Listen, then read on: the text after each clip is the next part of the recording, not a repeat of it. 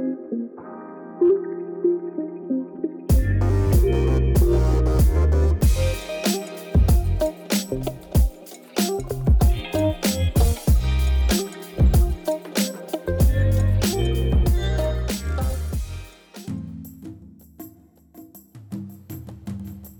neşeli, mutlu, sağlıklı bir cumartesi günü dileyerek Ne Bilsem ekibi tarafından hazırladığımız haberlerimizi sunmaya başlıyoruz.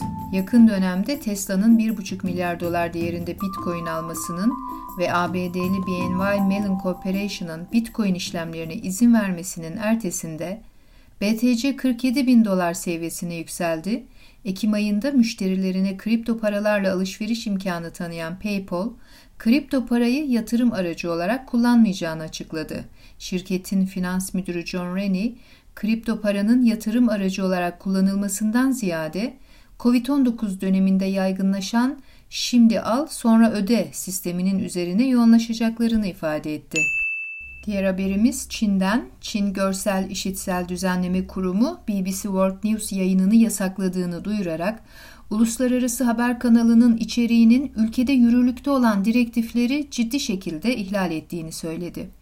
Yetkililer yaptıkları açıklamada 24 saat açık haber kanalının özellikle bilginin doğru ve adil olması gerekliliği ve Çin'in ulusal çıkarlarına zarar vermeme ilkelerini ihlal ettiğini belirtti.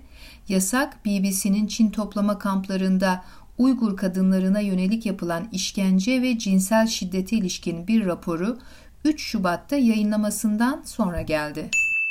Ulusal İstatistik Ofisi İngiltere ekonomisinin 2020 yılında tüm endüstrileri aylarca felce uğratan koronavirüs salgını şokuyla birlikte %9,9 oranında rekor bir oranda daraldığını söyledi.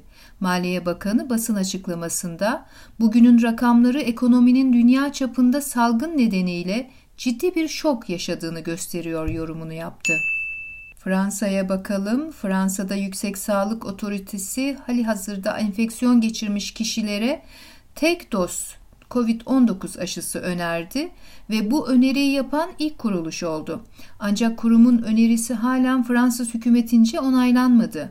Covid-19'dan tedavi gören insanların enfeksiyon sırasında zaten bir bağışıklık hafızası geliştirdiklerini ve bu nedenle tek doz aşının bir hatırlatma rolü oynayacağını açıklayan Fransız Sağlık Otoritesi'nin önerisi hükümete sunuldu. Macaristan, Rusya'nın Sputnik 5 koronavirüs aşısını kullanan ilk Avrupa Birliği ülkesi olduğu açıklandı. Ülke geçen haftalarda da Rus aşısını onaylayan ilk Avrupa Birliği üye ülkesi olmuştu. Geçen ay Macar hükümeti Çin Sinopharm aşısını da onaylayan ilk ülke olmuştu ve 5 milyon doz sipariş ettiğini açıklamıştı. Macar lider Viktor Orban ise Avrupa Komisyonu'nun aşı onaylarının yavaşlığını eleştirerek Brüksel'i bekleyerek geçireceğimiz her gün 100 Macar hayatını kaybedeceğiz dedi. Arkeologlar İngiltere'deki tarih öncesi Stonehenge anıtındaki taşların 240 kilometre uzaklıkta bulunan Galler'deki farklı bir taş çemberindeki kayaların sökülmesiyle oluşturulmuş olabileceğini açıkladı. Taşların kilometreler boyunca taşınmış olabileceğini söyleyen arkeologlar, başka uzak bölgelerdeki taşların da anıt için getirildiğini tahmin ediyor. Evet, Ne Bilsem ekibi tarafından hazırlanan haber bültenimizin bugün de sonuna geldik. Güzel bir cumartesi geçirmenizi ümit ediyoruz. İyi hafta sonları.